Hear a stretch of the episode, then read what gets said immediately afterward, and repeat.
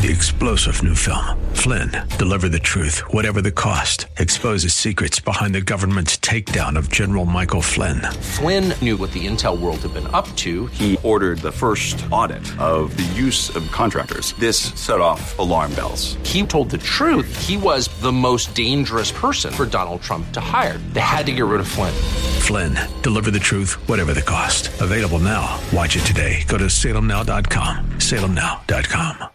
I'm Doug, catching up with Laura Story. There is a third and new book out called So Long Normal Living and Loving the Free Fall of Faith. First of all, Laura, welcome. Hey, thanks so much for having me. Good to see you. It's been a minute since we had a chance to connect. Kelly, it has been a minute since anybody has has seen anybody. This is fantastic. Well, we were talking a little bit about that before we got started. What was uh, pandemic life for y'all? Were there some blessings? Oh, absolutely. You know, it was a golly, a tough time for everyone, whether it's, you know, just the actual uh, pandemic itself or the isolation. But for me, it was there were so many events that we canceled, and and that was tough. But the time that we got as a family, they were still definitely definitely blessings in the midst of that, and even remote learning. Even the remote learning I got to do with my daughter was ended up being a really sweet time. At first, it was quite uh, frightening that I all of a sudden was like the teacher and the headmaster and the guidance counselor and the lunch lady all in one, we're all into one. Uh, but we we survived and and yeah, it was it was a a sweet time for our family, even in the midst of a really hard time for our country and and world, really. Talk a little bit about three kids, four kids, Four kids. four kids. Yes. So I'm an only child. Mm-hmm. I have a, a son and a stepdaughter. Yeah. Talk about this the, the, the progression. I'm told from those that have multiple children, it's easier every one. No, Like, that's not true at all. You should not listen to those people. Do not trust them. They are liars. Because like the first one plays with the second one plays with the third. Yeah, theoretically. Theoretically, that's how it works. no, they it just ends up costing you more money. That's really and there's just one more kid you lose in the supermarket. No, uh, we are. Golly, we're so grateful for our four kids. We have eight, six, six, and three, and that last one, he's just like the class clown, and he's so much fun. It's funny you you if you were to ask our kids, um, you know who who's mom and dad's fa- favorite, they'd say, oh, definitely the baby, definitely Timothy. But they'd say, and he's our favorite too. So he's just he's kind of like the mascot, kind of gets along with everybody. But it yeah, it's neat because especially during during pandemic, we had four to play together to even you know split up and do things as partners and then split you know they start arguing just put them with someone else and and it really it was a sweet time of of them uh returning just to being friends with each other. Kind of those mandatory friendships that that you you really want to cultivate as parents Very cool. Very cool. Well, on to the book. So, what was the inspiration? Was this something that someone said you, need to you need to write another book, or you had something on your heart that needs to come out Man, in book that- form? That's a great question. It really is. It was my own journey through not just the pandemic, because it's not just talking about, you know, everything we went through as a nation and with COVID. Really, my departure from normal started kind of back, I guess, 15 years now, uh, when my husband and I got married and he was diagnosed with a brain tumor. And so I feel like even from the very beginning, we never had that normal marriage. And then because of, you know, his limitations, I uh, realized that, you know, God's plan for me would be for the bread as the breadwinner of our family, which was not w- the way that I was raised. I didn't have a my mom was uh, fortunate enough to to you know just be in the home with us, raising us, and my dad worked, which is was a beautiful a beautiful childhood for me. But it, it it's not my story. So I I feel like God has from the very beginning been doing something very abnormal with with our little family.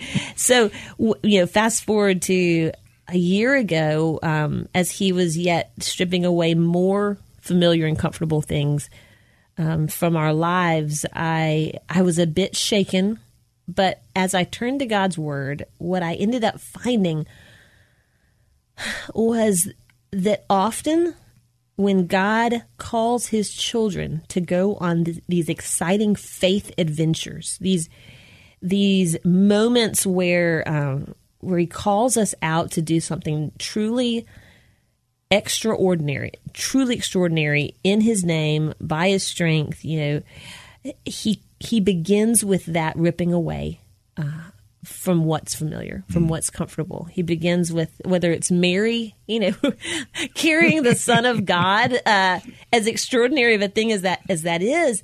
You you got to remember that she was just a good Hebrew girl that had a great wedding and first few years of marriage, a very ordinary life planned out for her, uh, and you kind of wonder how hard that must have been for her.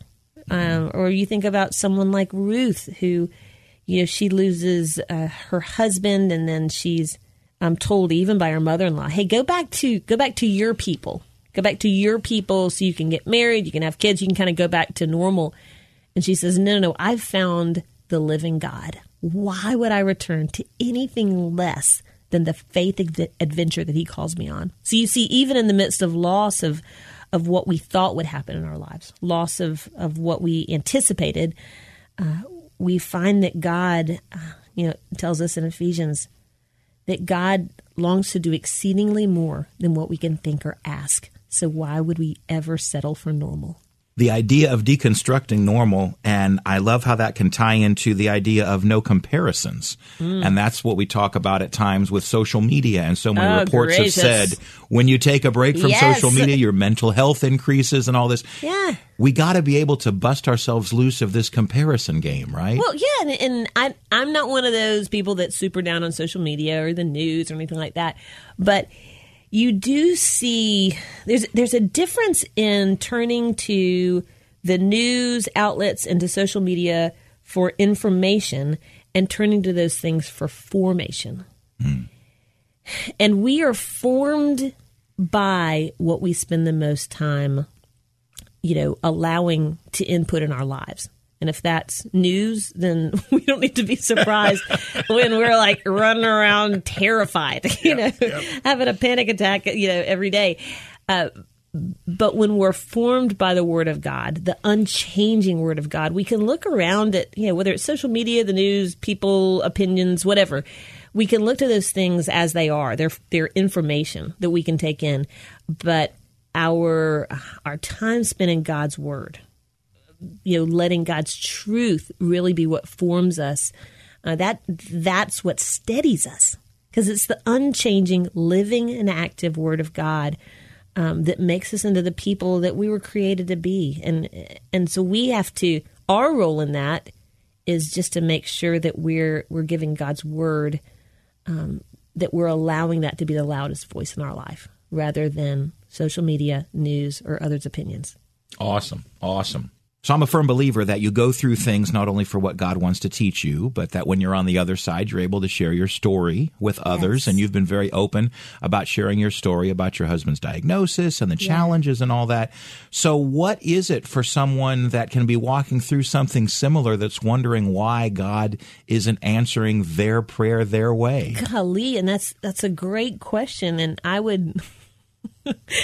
In some ways, it's like I have no idea. I have no idea, Doug. I don't. I don't know that answer for me, and I don't know that answer for anyone else. Uh, but what we do know that the scriptures teach us about the brokenness in this in this world. The two things that the Bible really tells us. First of all, from Romans five, we know any brokenness we see in this world as a result of the fall. You know, creation was perfect. Adam and Eve, you know, it's hard to blame them because I probably would have done the same thing. But we had this, we have this brokenness, uh, and that's why sin exists. That's why cancer exists. That's why pandemics and all of this, uh, infertility, uh, addiction, all of it.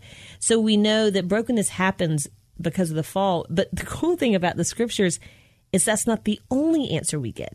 We see also in John 9 where there's this man that's born blind. And the disciples are so quick to say, okay, why, God? Is it his fault? Is it his parents' fault? Because it's got to be somebody's fault. But how Jesus responds, he says he was born blind that the works of God might be displayed. So I'm not saying that this needs to be like the magic band aid, like as, and when people are walking through hard things, but it does help give us a little perspective.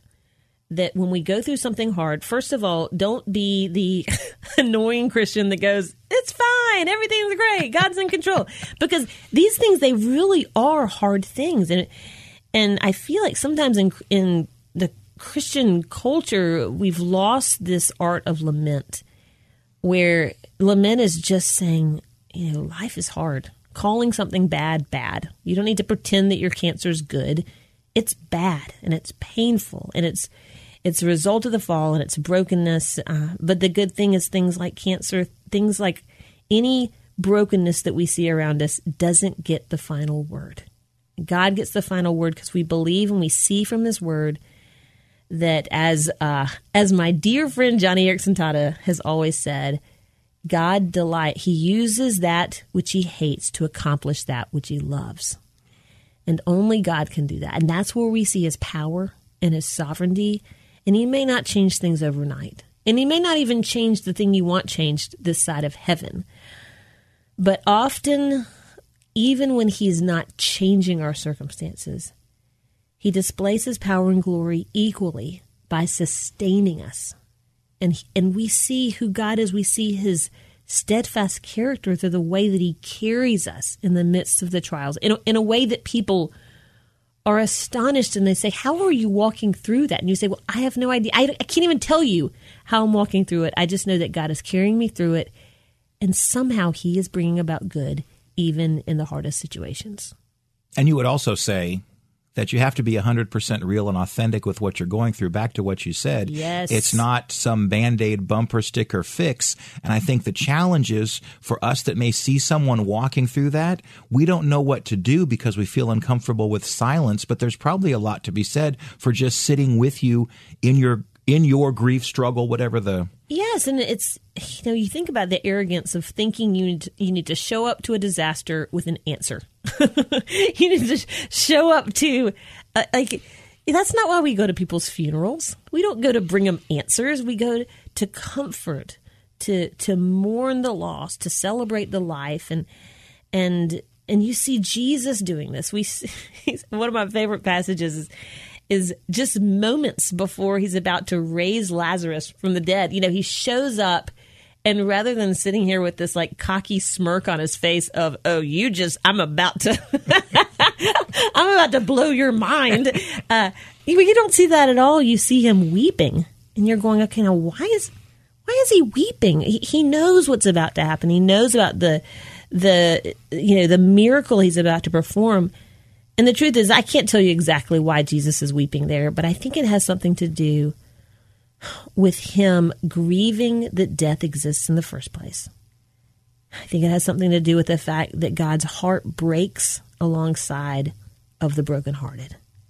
And sometimes we just need to remember uh, to represent Jesus in a situation means to grieve with people, means to listen to people, to to not always have to have the right answer um, especially in situations that truly are too great for us to understand why.